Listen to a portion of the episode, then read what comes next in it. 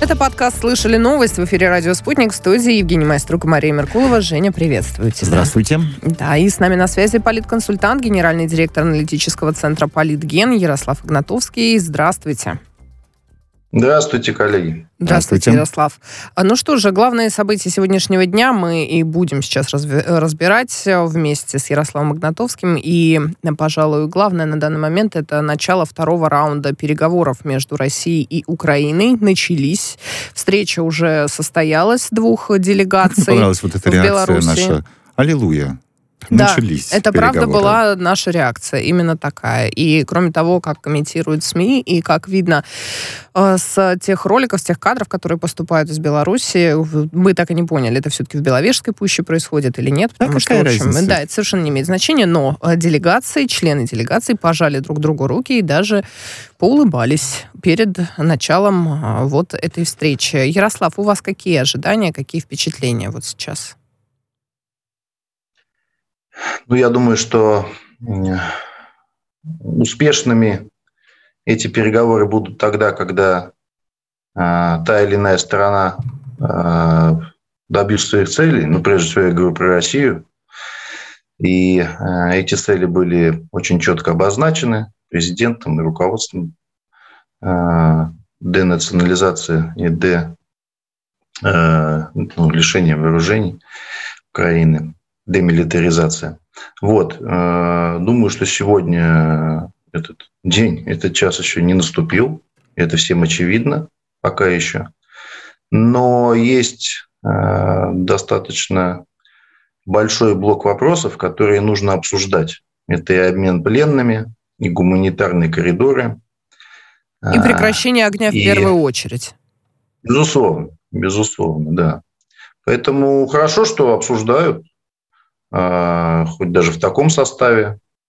Хорошо, что это а, некое общение, взаимодействие есть. Посмотрим, к чему приведет. Не хотел бы какие-то здесь прогнозы давать. Но вот повторюсь, что а, сомневаюсь, что вот по итогам сегодняшних переговоров стороны подпишут какое-то соглашение и ну, это да. это... боевые я... действия завершатся. Ага. Очень в этом сомневаюсь. Но это надо делать в любом случае, потому что, ну, мне кажется, нету людей, которые бы, знаете, сегодня говорили о том, что да, пусть продолжаются боевые действия, там гибнут мирные люди. Все мы заинтересованы в том, чтобы это как можно скорее закончилось. Чтобы кровопролития не было, совершенно верно. Конечно, Но создание гум-коридоров так или иначе, Ярослав, а ведь подразумевает э, прекращение огня хотя бы в каких-то э, областях, каких-то частях, ну... Да, безусловно, но мы понимаем, что а, Украина сегодня, ну, те э, военные части, там, которые находятся в городах, они в этом не заинтересованы. Потому что это будет подразумевать прямое боевое столкновение, где у них просто нет шансов. Угу. Поэтому мы видим, что сегодня, к сожалению, в некоторых городах люди становятся заложниками. Они вот, вот, э, вот сейчас, печально. смотрите, э, да. эти кадры транслируют и транслируют. Не одни мы удивились, видимо. Смотрите, делегации э, жмут друг другу руки. Э, хотя бы в этом мы с вами Такого можем не видеть... было в прошлый раз точно. Хороший знак.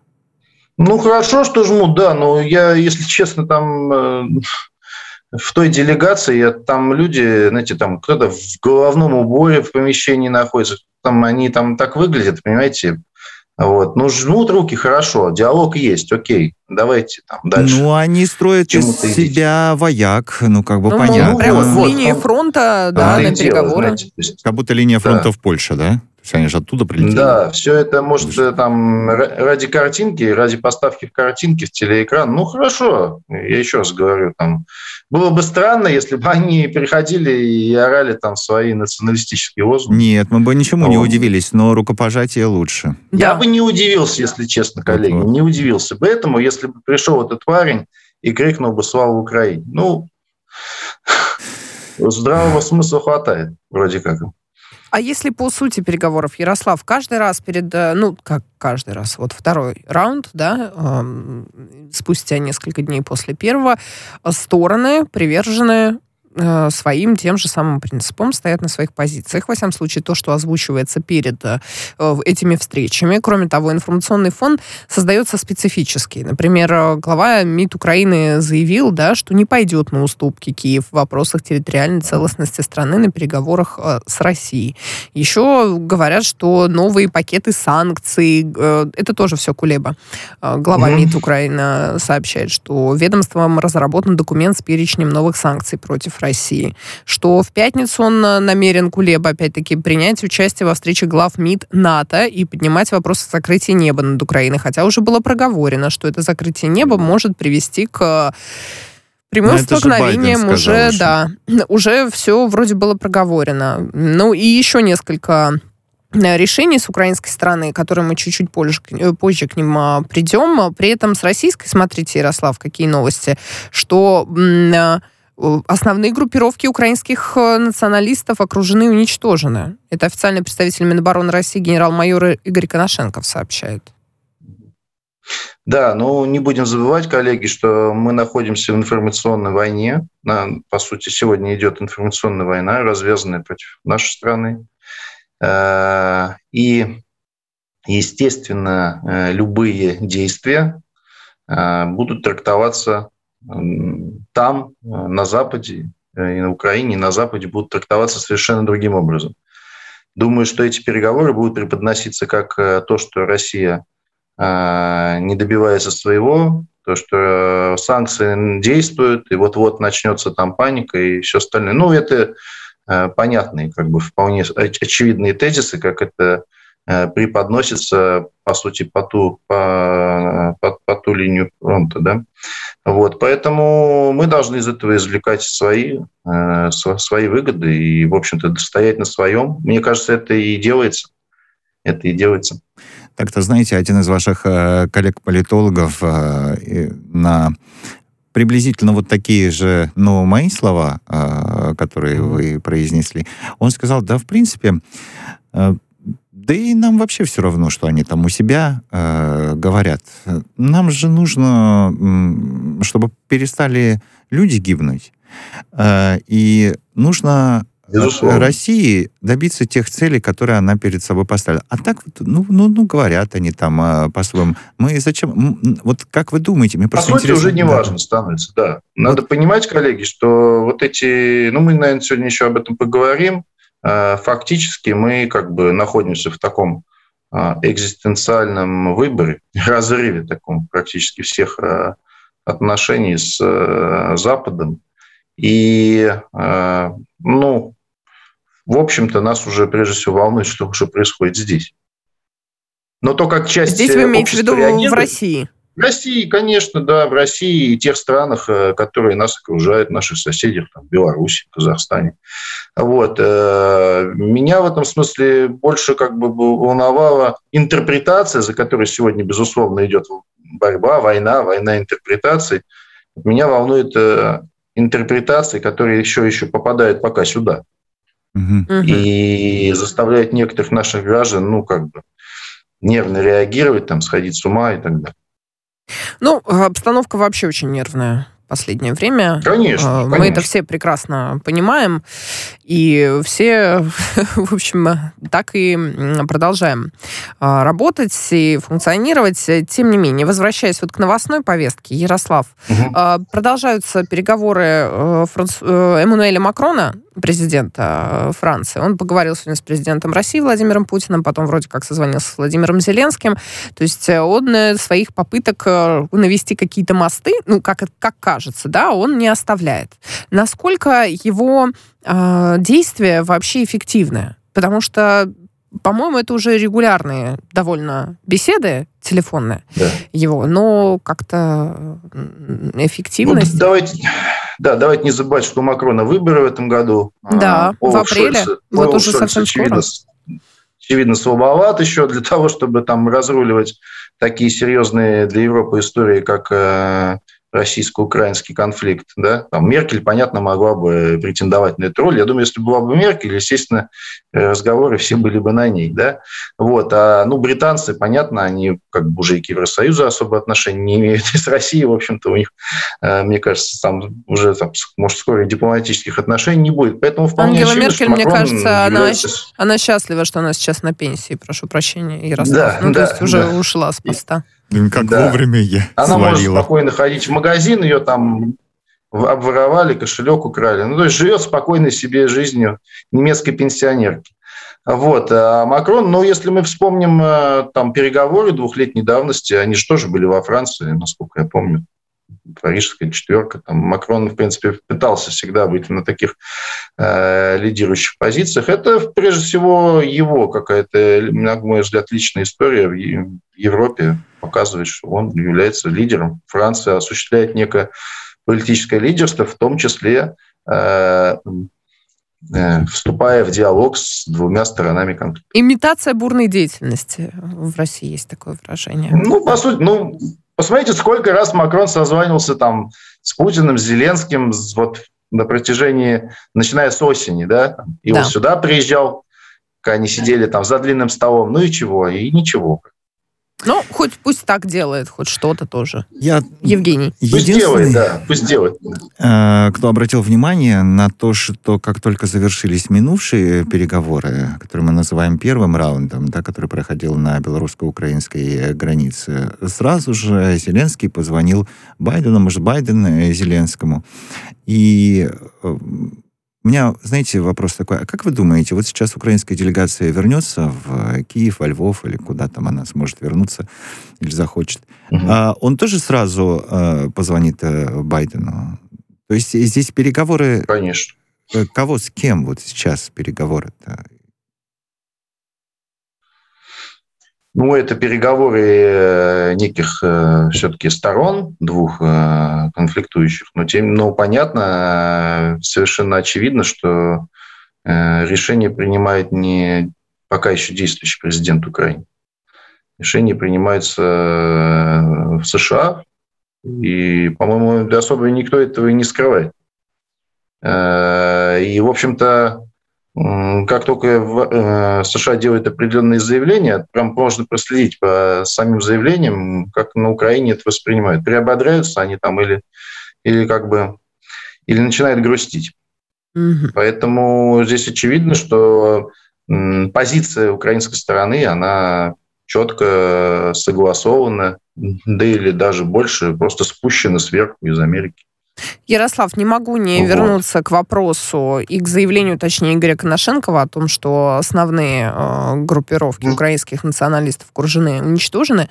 Можно ли считать, что вот эта часть российских задач по денацификации Украины она близится к тому, чтобы быть исполненной. Хотя, например, мы некоторые другие заявления видим от э, российских лиц, э, и они говорят, что еще очень многие именно главари, я как понимаю, вот этих вот группировок, да. они не...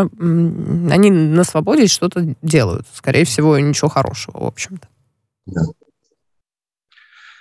Коллеги, вопрос очень непростой. Да, Мне сложно судить, понимаю. несмотря на то, что Клаузевич сказал, что война – это продолжение политики другими методами. Тем не менее, э, не сомневаюсь в том, что э, за неделю э, военной спецоперации мероприятия по денацификации были, проводятся, проводятся. Тем не менее, думаю, что они не завершены.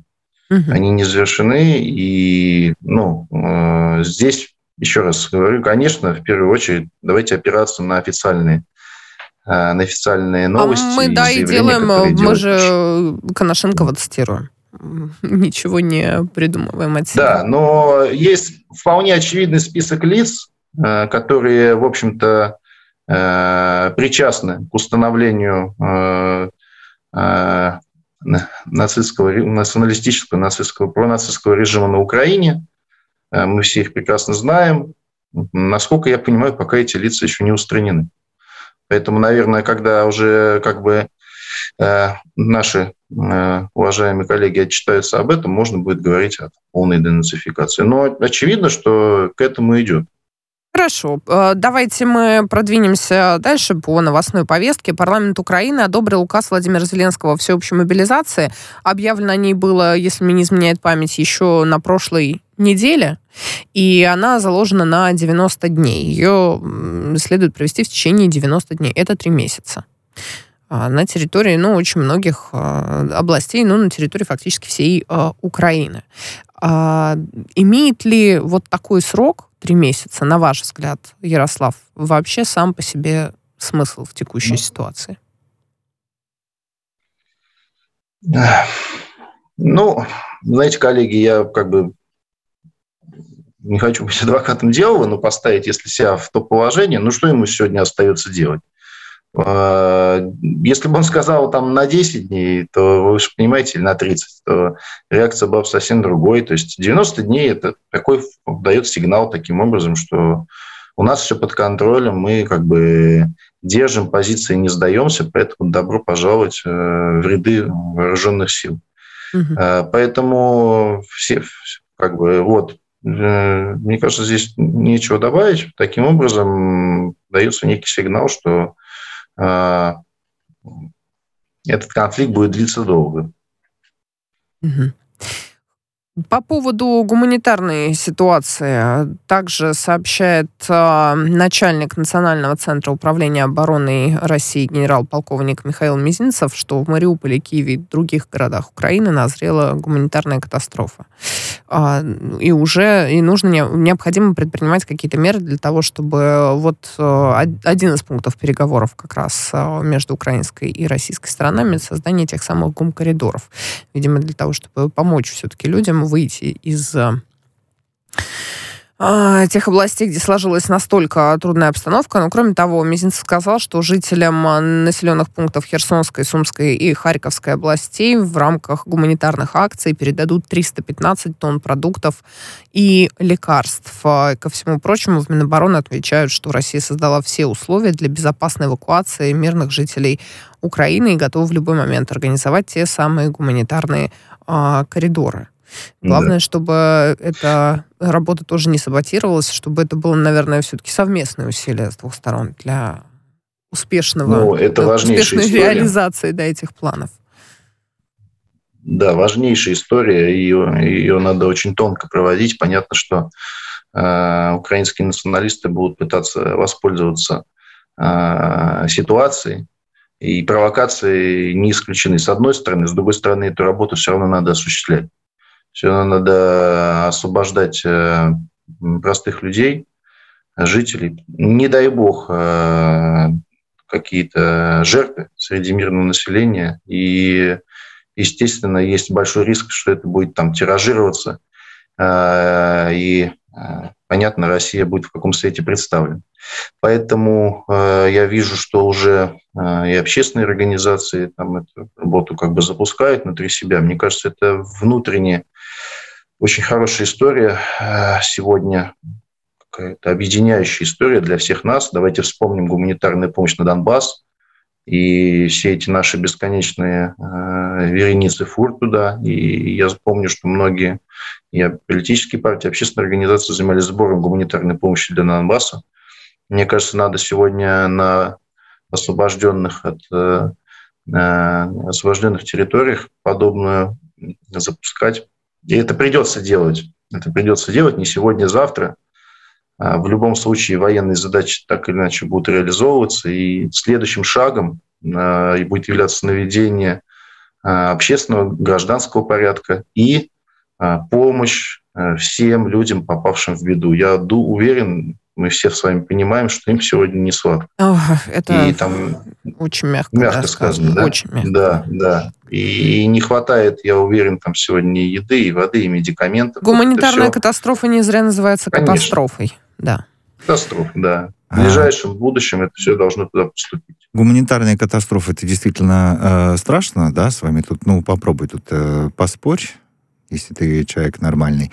Но здесь э, Позвольте про юридическую катастрофу э, у вас спросить.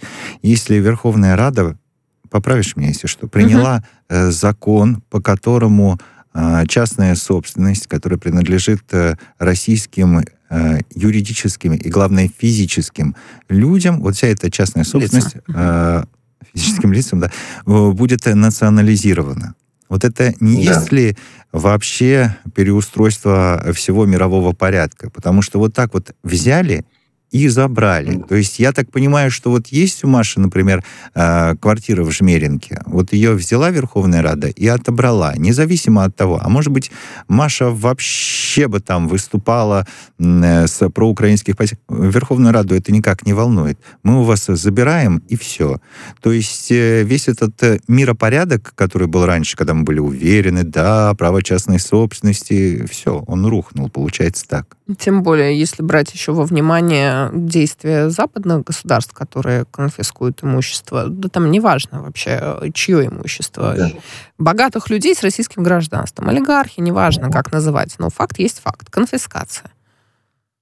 Да, коллеги, я бы вот э, в первую очередь об этом бы говорил, касаемо разрушения там, мирового права э, и создания прецедентов. А то, что там Верховная Рада э, постановила, вы знаете, есть шансы, что через некоторое время не будет этой Верховной Рады, а будет какая-то другая.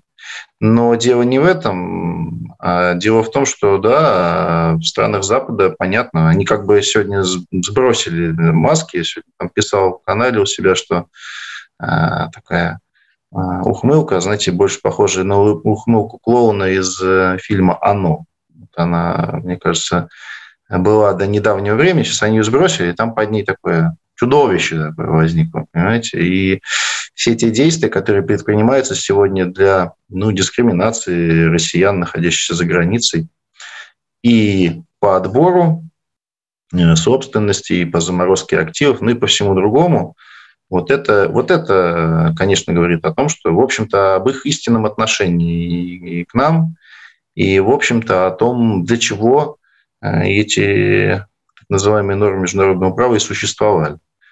Вот. Э, то есть, э, в принципе, один из моих коллег написал, я согласен с его словами, что сегодня твои активы, твоя некая собственность, там деньги даже, там интеллектуальные активы и так далее, они как бы твои и не твои одновременно. Потому что деньги можно заморозить, а, интеллектуальной собственности, там, решить технологии, решить, лишить и так далее. Э, чем сейчас э, эти страны активно и занимаются, э, по сути, то, что происходит, является такой прокси-войной, прокси-нападением на Россию.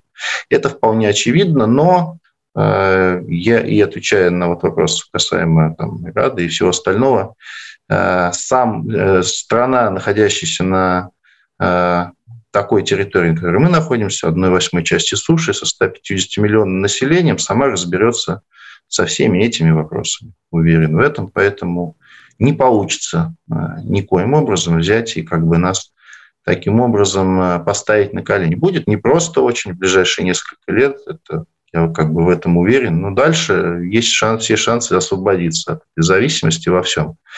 И монетарной политики, и экономики, и технологий, и культурной, как бы такой ментальной зависимости. Я думаю, что все шаги в этом направлении и мы будем делать, а подтолкнули нас туда, безусловно, наши э, страны Запада.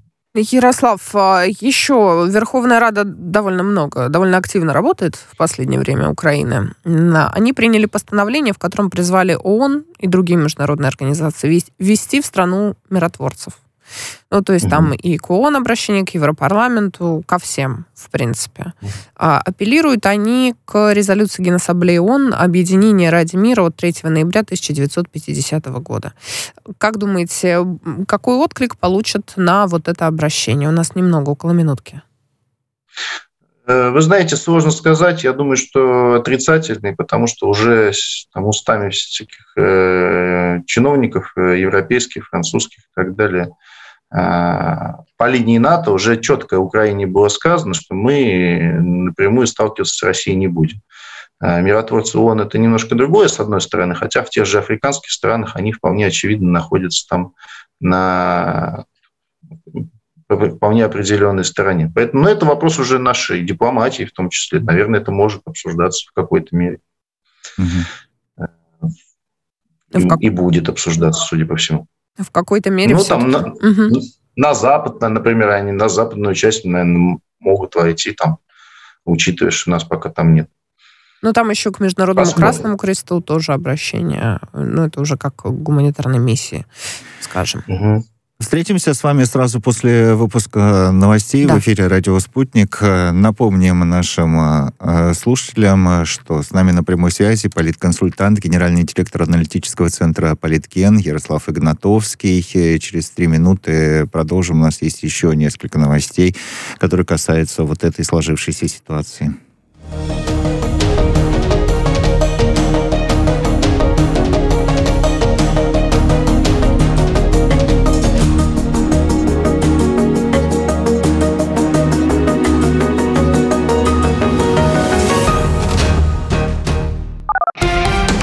Радио «Спутник». Новости студии Дмитрий Михеев. Здравствуйте. Второй раунд переговоров России и Украины проходит в Брестской области Белоруссии. Помощник президента России Владимир Мединский ранее сообщил, что к этой встрече Москва сформировала блок предложений из трех частей, посвященных военно-техническому, гуманитарно-международному и политическому аспектам регулирования. В украинской делегации заявили, что на повестке сегодня прекращение огня, перемирие, открытие гуманитарных коридоров для эвакуации. Украине нельзя позволить обрести ядерное оружие. В МИД России заявили, что опасные игры Киева, связанные с такими планами, вызывают серьезную тревогу. В Москве не верят в заявление США об отсутствии обсуждения размещения на территории Украины ядерного оружия. Подчеркивается, что эти люди систематически десятилетиями врали и при этом проводили военные операции по всему миру, которые приводили к миллионам жертв. Токио может э, навсегда забыть о правах на Курилы. В МИД России заявили, что проведение МИД Японии параллели между военной операцией на Украине и вхождением южных Курил в состав Российской Федерации имеет реваншистский подтекст. Откровенной провокацией назвали в Москве э, высылку Болгарии двух российских дипломатов. В МИД России заявили, что оставляют за собой право на ответные действия. МИД э, Болгарии накануне сообщил, что власти решили выслать двух российских э, дипломатов из страны, которые якобы на территории Болгарии занимались разведкой. Экономические санкции полностью отрезали российский финансовый рынок. Глава Минэкономики ФРГ Хабек заявил, что он больше не ликвиден. По его словам, все предприятия в США и Германии, с представителями которых он обсуждал сложившиеся в событиями на Украине ситуацию, полностью поддерживают ограничения, хотя они представляют значительное обременение для Германии. Снять ограничения с YouTube-канала футбольного клуба ЦСКА потребовал Роскомнадзор. Ведомство направило письмо администрации э, компании с требованием объяснить свои действия. Подчеркивается, что видеохостинг YouTube э, стал инструментом информационной войны против России со стороны э, западного сообщества. Российские каналы на YouTube подвергаются ограничению дискриминации. дискриминации.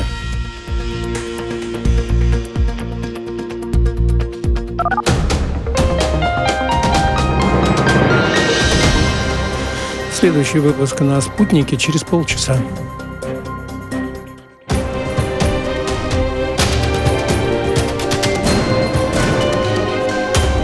Радио «Спутник». Говорим то, о чем другие молчат. Вчера по телеку видела. Мне тут по телефону сказали. В соцсетях только обсуждают, что... И так десятки раз каждый день. В эфире «Радио Спутник». Всегда правильный ответ на вопрос. Слышали новость? Ну а мы продолжаем главные события сегодняшнего дня разбирать в подкасте «Слышали новости» на радио «Спутник». С нами на связи, я напомню, Ярослав Игнатовский, политконсультант, генеральный директор аналитического центра «Политген». Ярослав, мы вас еще раз приветствуем. Да, Ярослав. приветствую, коллеги. Приветствуем. А, еще одна новость. Все это так или иначе связано с происходящим на Украине и с российской спецоперацией. Так вот, главный прокурор Международного уголовного суда Карим Хан сообщил о начале расследования возможных военных преступлений, это вот э, их формулировки, совершенных якобы Россией на Украине за последние годы. То есть э, довольно продолжительное угу. время берется здесь. Э, как вы считаете, какие перспективы у этих разбирательств вообще? И это к вопросу тоже о том информационном фоне, который сопровождает а, второй раунд, например, переговоров в Беларуси? Да, я бы не стал привязываться к раунду, второму раунду переговоров, потому что они происходят здесь и сейчас. Угу. Понятно, что информационный фон, он сегодня такой истеричный, я бы его назвал. Нас, вот информационный фон, который идет против нас, он истеричный. Э, и все акторы, скажем так, этой истерики соревнуются в том, чтобы как можно э, постараться посильнее, побольнее нас укусить. Э, думаю, что вот эти заявления про трибунал и так далее никаким образом не поменяют там, планов нашего руководства на продолжение Э, военной спецоперации. Вот. Э, и вполне очевидно, что можно было прогнозировать подобные заявления. Подобные заявления будут продолжаться э, все дальше, чем дальше, тем больше.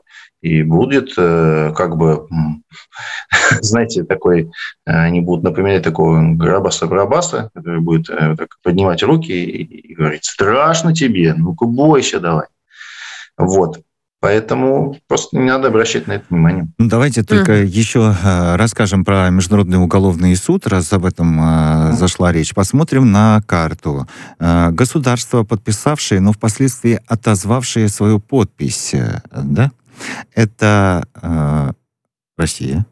Так. Это Соединенные Штаты Америки. Понимаем, да? Это те, кто сначала признали, потом, а потом не сказали, признали? нет, э, Международный уголовный суд нас не касается. То есть я так понимаю, да? Да, Понимаете? нас не касается. Да. А, государства, подписавшие, но не ратифицировавшие э, римский ну, это значит, статут. что тоже не работает. Не да? работает. Это Украина, друзья мои. Посмотрите на карту. Э, кто? Международный уголовный суд. Это вся Латинская Америка, Мексика, Канада, кусок Африки, Австралия, Новая Зеландия, Западная Европа, Монголия и Пакистан, если я правильно читаю карту. Ну, то есть это вообще ну, какая-то странная история. Не надо это путать э, с судом ООН. Да, безусловно, вот это разные вещи. Хорошо, что действительно мы это выяснили. Ну, ну что ж, выяснили. Тогда к Дальше новым поедем, да, да? заявлениям Лиз Трасс, известной главы МИД Великобритании, в последнее время особенно известный. Все российские банки должны быть отключены от SWIFT в связи с спецоперацией России на Украине, так считает э, госпожа Трасс. Она говорит, мы должны пойти дальше, ну, имея в виду западные страны, очевидно, должны убедиться, что ни один российский банк не будет иметь доступ к SWIFT. И, э, да, ну, там еще и про сокращение зависимости от российских углеводородов, в том числе нефти, газа, угля санкции в отношении Беларуси и собирается на все эти вопросы поднимать на встрече Большой Семерки буквально завтра на Совете МИД ЕС. Ну, видимо, на всех уровнях, которые ей доступны, где она сама будет присутствовать. Поддержит ли, на ваш взгляд, Ярослав, а, европейцы, Европейский Союз а, намерение вот такое британское все российские банки отключить от SWIFT? Или то, что они уже хотели и могли сделать, они сделали вот избирательно?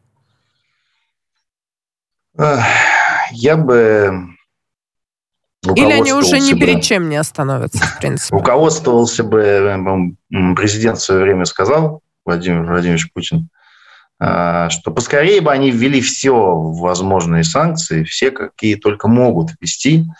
Вот. И мне кажется, что э, я бы ничего бы здесь не, не исключал. С другой стороны, риторика британцев и конкретно Главы МИД. Риторика, угу. главы МИД да, британского, она всегда ну, на порядок э, жестче, чем риторика европейцев, ну и прежде всего Франции и Германии. Да и американцев. А, Ну да, то ну, есть сейчас они не позволяют себе подобных, да, как, как британцы. Главные оппоненты Э, оппоненты России, они пытаются стать таким образом, может быть, они там свои комплексы как-то реализовывают, пытаются как бы поравнять себя с Россией.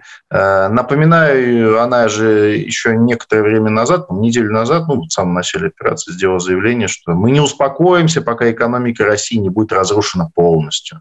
Э, это ее начальничек это... сказал. Начальничек. Да. Это она... Началь... Джонсон, это же да? Борис да, Джонсон? Да, да, да. Угу. Да, такие Но... слова действительно звучали из Лондона. Да, понимаете, там муж и жена одна сатана. Понимаете, поэтому не надо ничего этого бояться. Да, могут быть, э, безусловно, могут быть самые жесткие санкции введены. Для меня это очевидно. Будут попытки, еще раз, всеми возможными способами, экономическими э, способами э, поставить нас на колени. Вот. И, ага. да, да, и да, сделать я... так, чтобы Посмотрите, в чем отличие сегодняшних санкций от санкций, которые на протяжении э, уже, ну, какого там, с начала десятых годов вводятся постепенно. То есть сегодня они не скрывают, что они хотят этими санкциями затронуть уже всех нас, простых э, россиян, людей, вот просто обычных людей. Раньше их санкции касались элиты, они поняли, что, в общем-то, они не работают, и более того, многие только приветствуют, по-моему, эти санкции. И опять же, когда британцы говорят об отъеме собственности у российских олигархов, ну, им в России аплодируют. В принципе, после этого рейтинг у этих чиновников временно растет.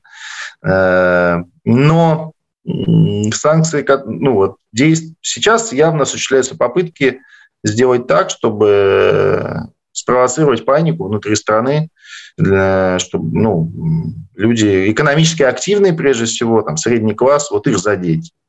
Ну вот, Ярослав, да. когда еще мы слышим заявление, например, то, что сказал Олег Дерипаска, российский миллиардер и предприниматель э, на Красноярском экономическом форуме, ну, мероприятие онлайн проводилось, он э, и проводится со 2 по 4 марта, он говорит следующим, что Текущий кризис в России из-за событий вокруг Украины может продлиться три года, точнее минимум года на три, и говорит он, что по мощи и по масштабу этот кризис нужно, если сравнивать с 98 годом и с дефолтом, то нужно умножать на три чтобы понять масштабы того, что происходит. А Это я не умею уже кризисы введено. на три умножать. Э, да, то есть 98 э, год э, до сих пор с содроганием все мы прекрасно это знаем в России, вспоминают, кто, кто помнит, да, как это было.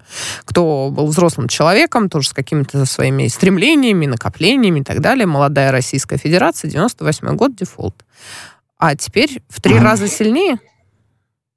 Ну, я думаю, что он немного сгущает краски, он все-таки предприниматель и, и э, владеет там серьезной практически, ну, компанией, серьезной компанией такой важной отрасли. И поэтому он сгущает краски. На мой взгляд, сегодня совсем другая экономика, совсем другая страна, совсем другой экономикой э, и совсем другим запасом прочности касаемо на всех наших э, и накоплений, и фондов, и подушка вот эта, которая была сделана за 20 с лишним лет. Поэтому мне, мне сложно сравнивать э, ситуацию 98 -го года. И даже если мы вспомним... Ну, вы знаете, 17, Ярослав, нам экономисты, августа... угу, нам угу. экономисты просто в эфире еще в понедельник э, этой недели говорили, что то, что сейчас предпринимается в России, это паллиативные меры. Ну, хорошо. Да а, нет, я... в том-то и дело, к сожалению. Но сейчас, Бля... сейчас, да, да, мы должны сказать, что рубль резко укрепляется на новостях о переговорах России и Украины, отошел от минимумов уже на 10 рублей. То есть это вот по сравнению ну, да, там, с долларом и евро. Да. Напоминаю вам еще раз, коллеги, что 17 августа 1998 года, я очень хорошо помню этот день, а, доллар вырос, по-моему, раз в 5. Там он стоил 5 рублей и стал стоить резко 25 пять раз за день. То есть э, мы же ну, вряд ли представим себе, что доллар вырастет до 400 рублей. Мы и не хотим это этого все... представлять даже, честно. Мы не хотим этого представлять, да, и я думаю, что этого не случится. Я думаю, что этого не случится. Лучше, конечно, спрашивать об этом у экономистов, э, но тем не менее, судя по тому, что я вижу, еще раз, э, все-таки экономика России другая. Безусловно, то давление, которое осуществляется сегодня, оно беспрецедентно. Здесь я с господином Дерипаской согласен. Но тем не менее, это вызов. Это вызов для всех нас на сегодняшний день. Как ну, мы пройдем давайте, через это, да, так, а такой так... страной мы и будем. Про, вот, да, да, действительно так. Ну, так, чтобы Дерипаску, а то мы в таком свете представили. Предприниматель уверен, что Россия найдет выход из кризиса, особенно если учитывать накопленный страной опыт. Это правда, да. да. Есть, и он говорит, что нужно смотреть на Азию, э, в Запад упираться не нужно. И еще он призвал поддержать э, россиян, э, именно вот население, да, которое, по его словам, эта цитата ни в чем не э, виновата в текущей ситуации. Да, да. Это очень важно, коллеги. Буквально краткую фразу. Сегодня да. проводил там в одном из регионов, провожу социологическое исследование, и в целом а, большинство, ну, практически все поддерживают э, действия власти сегодняшней. Но мы понимаем, что, конечно, те же там цены на продукты питания, на лекарства – вот это сегодня очень важно сделать так, чтобы у малоимущих людей, прежде всего, оставался доступ. Э, это да. А, Самое главное. Да, да социальная вас. поддержка. Спасибо, Спасибо большое. Ярослав Игнатовский, политконсультант, генеральный директор аналитического центра Политген, был у нас на связи. Радио «Спутник». Новости студии Дмитрий Михеев. Здравствуйте. Второй раунд переговоров России и Украины проходит в Брестской области Белоруссии. Помощник президента России Владимир Мединский ранее сообщил, что к этой встрече Москва сформировала блок предложений из трех частей, посвященных военно-техническому, гуманитарно-международному и политическому аспектам регулирования. В украинской делегации заявили, что на повестке сегодня прекращение огня, перемирие, открытие гуманитарных коридоров для эвакуации.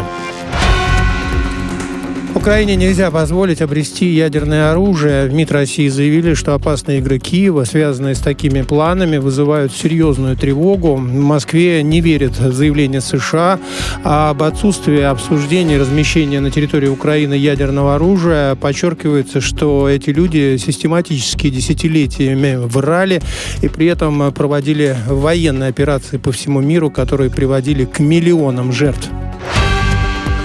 Токио может э, навсегда забыть о правах на Курилы. В МИД России заявили, что проведение МИД Японии параллели между военной операцией на Украине и вхождением южных Курил в состав Российской Федерации имеет реваншистский подтекст. Откровенной провокацией назвали в Москве э, высылку Болгарии двух российских дипломатов. В МИД России заявили, что оставляют за собой право на ответные действия. МИД Болгарии накануне сообщил, что власти решили выслать двух российских э, дипломатов из страны, которые якобы на территории Болгарии занимались разведкой. Экономические санкции полностью отрезали российский финансовый рынок. Глава Минэкономики ФРГ Хабек заявил, что он больше не ликвиден. По его словам, все предприятия в США и Германии, с представителями которых он обсуждал сложившиеся все событиями на Украине ситуацию, полностью поддерживают ограничения, хотя они представляют значительное обременение для Германии.